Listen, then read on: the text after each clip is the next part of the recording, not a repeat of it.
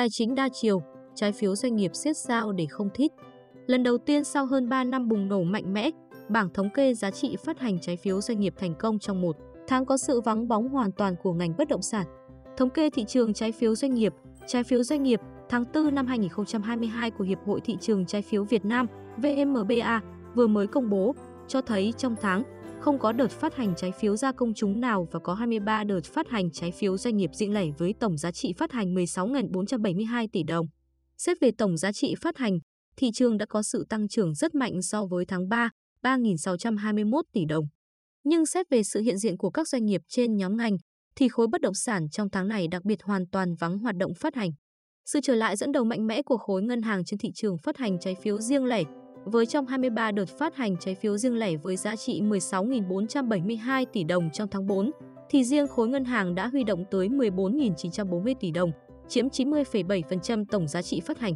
Theo thống kê của VMBA, trong ngân hàng, dẫn đầu là ngân hàng TMP quân đội phát hành nhiều nhất với 4.600 tỷ đồng trái phiếu kỳ hạn 3 năm và ngân hàng thương mại cổ phần Sài Gòn Thương Tín đứng sau ở mức 2.500 tỷ đồng, trái phiếu cũng đều có kỳ hạn 3 năm. Ngoài ra, doanh nghiệp thuộc các nhóm năng lượng, vận tải, sản xuất và tài chính cũng phát hành trái phiếu riêng lẻ trong tháng nhưng khối lượng chỉ chiếm chưa tới 10% tổng giá trị phát hành. Thống kê này đã phản ánh một thực tế mới của thị trường với sự co cụm của khối bất động sản trên thị trường sử dụng công cụ nợ nhằm huy động vốn chung và dài hạn sau vụ việc bị hủy 9 lô trái phiếu và nhiều lãnh đạo bị khởi tố của tập đoàn Tân Hoàng Minh. Kế tiếp là một loạt các lỗ hổng của thị trường trái phiếu doanh nghiệp phát lộ với đặc thù dòng sản phẩm huy động lãi suất cao, không tài sản đảm bảo, không bảo lãnh thanh toán và doanh nghiệp không xếp hạng tín nhiệm nhưng nhà đầu tư trái chủ vẫn mua, một phần qua thứ cấp được công ty chứng khoán và ngân hàng hoặc tổ chức đầu tư bán lại. Nhà đầu tư hầu như không nắm hay giám sát được dòng tiền doanh nghiệp huy động từ trái phiếu sử dụng vào mục đích nào. Những chính sách quyết liệt để siết lại thị trường vốn nói chung với tinh thần bảo vệ nhà đầu tư và làm lành mạnh thị trường để hướng về phát triển bền vững theo đó đã được đặt ra. Trước không khí siết lại thị trường cũng các chủ trương giám sát và giả soát. Trong một bối cảnh mà các chủ thể có kế hoạch huy động vốn dự kiến chưa thể lập tức đáp ứng ngay các điều kiện để phát hành như mong đợi, đã co cụm lại, như bức tranh thực tế diễn ra mà VMBA thống kê nêu trên. Phía khác nữa, các trái chủ trước hàng loạt cảnh báo cũng đã bắt đầu lo cho đồng tiền của mình và tính toán đến những rủi ro. Tâm lý chim sợ cành cong khi các trái chủ của Tân Hoàng Minh chưa thấy được phương án trả nợ chắc chắn, xa hơn là hàng loạt lô trái phiếu ba không thậm chí còn đi kèm nhiều không đầy rủi ro hơn tiếp tục được cách chuyên gia cảnh báo, khiến nhiều nhà đầu tư cảm thán ở tại thời điểm này, muốn đầu tư trái phiếu doanh nghiệp thì họ phải rất thận trọng chứ không chỉ nhìn lãi suất.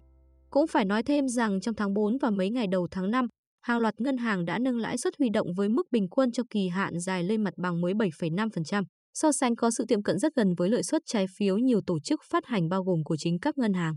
Có thêm lựa chọn mức sinh lợi cao mà rủi ro thấp hơn, lựa chọn của dòng vốn đã giãn tập trung vào trái phiếu. Thị trường trái phiếu doanh nghiệp vắng mặt khối bất động sản, còn ngân hàng thì rộng đường trở lại ngôi đầu phát hành. Bức tranh này thực tế đặt ra nhiều lo ngại. Thứ nhất từ phía khối các doanh nghiệp bất động sản, một khi các nhà băng thực hiện theo yêu cầu của ngân hàng nhà nước siết kiểm soát các khoản cấp tín dụng với lĩnh vực rủi ro như đầu tư, kinh doanh bất động sản, chứng khoán, trái phiếu doanh nghiệp và thực tế một số ngân hàng đã thông báo hạn chế giải ngân đối với lĩnh vực bất động sản ngay cuối tháng 3. Cùng với đó, cửa trái phiếu hầu như đang sập lại, các doanh nghiệp doanh nghiệp sẽ lấy đâu nguồn lực để tăng tốc quy mô, mở rộng, tiếp tục phát triển các dự án. Ông Lê Hoàng Châu, Chủ tịch Hiệp hội Bất động sản Thành phố Hồ Chí Minh, Horea, mới đây đã chính thức có văn bản kiến nghị với nội dung chủ trương siết tín dụng cho bất động sản là đúng, nhưng câu hỏi quan trọng hơn là siết như thế nào và siết ai. Nếu không cẩn trọng, chúng ta sẽ phải chứng kiến những hệ lụy rất khó kiểm soát. Ảnh hưởng đầu tiên sẽ là người thực sự có nhu cầu sở hữu bất động sản. Theo ông Châu, đây là nhu cầu chính đáng của người dân và nếu việc siết được thực hiện ngay sẽ ảnh hưởng lập tức đến các dự án đang triển khai giang dở và từ đó càng khiến nguồn cung trên thị trường trở nên khan hiếm. Trên quan điểm đó, ông Châu cũng cho rằng việc siết tín dụng bất động sản không nên cào bằng với các doanh nghiệp, mà các doanh nghiệp cần được đánh giá công bằng, khách quan, từ năng lực tài chính, uy tín đến tín nhiệm trên thị trường, có dự án tốt đang triển khai thì cần được xem xét để tiếp tục được tiếp vốn cho vay. Theo tiến sĩ Cấn Văn Lực, thành viên Hội đồng Tư vấn Chính sách Tài chính, Tiền tệ Quốc gia, không thể phủ nhận vai trò quan trọng của bất động sản đối với nền kinh tế, đi cùng là rất nhiều lĩnh vực kéo theo. Chính vì thế, đối với tín dụng cho bất động sản cái gì cần siết thì siết, cần khuyến khích vẫn phải khuyến khích. Ví dụ, đối với đầu cơ, thổi giá nhà đất khiến thị trường bất ổn, Chúng ta không bao giờ bơm vốn bởi sẽ rất nguy cơ đối với cả người bơm lẫn người nhận bơm. Tuy nhiên, đối với những dự án lớn mang tính kích thích phát triển cả một vùng cần được khuyến khích và nhu cầu chính đáng vay vốn mua nhà ở của người dân vẫn phải được ưu tiên, ông nhấn mạnh. Trước đó, tiến sĩ Cấn Văn Lực cũng đã nhắc đến rủi ro cho nền kinh tế từ tứ trụ liên thông là bất động sản, ngân hàng chứng khoán, bảo hiểm. Một khi thị trường bất động sản bị khựng lại do thiếu vốn sẽ khiến ba ngành còn lại tắc nghẽn. Nhưng ngược lại một khi một ngành nếu không kiểm soát, đặc biệt là bất động sản, thì những ngành còn lại có thể rủi ro cao. Diễn biến thực tế của thị trường một lần nữa đang cho thấy, không chỉ trái phiếu doanh nghiệp bất động sản đang xì hơi, co cụm, mà mức độ liên thông cũng đang kéo theo tác động các thị trường.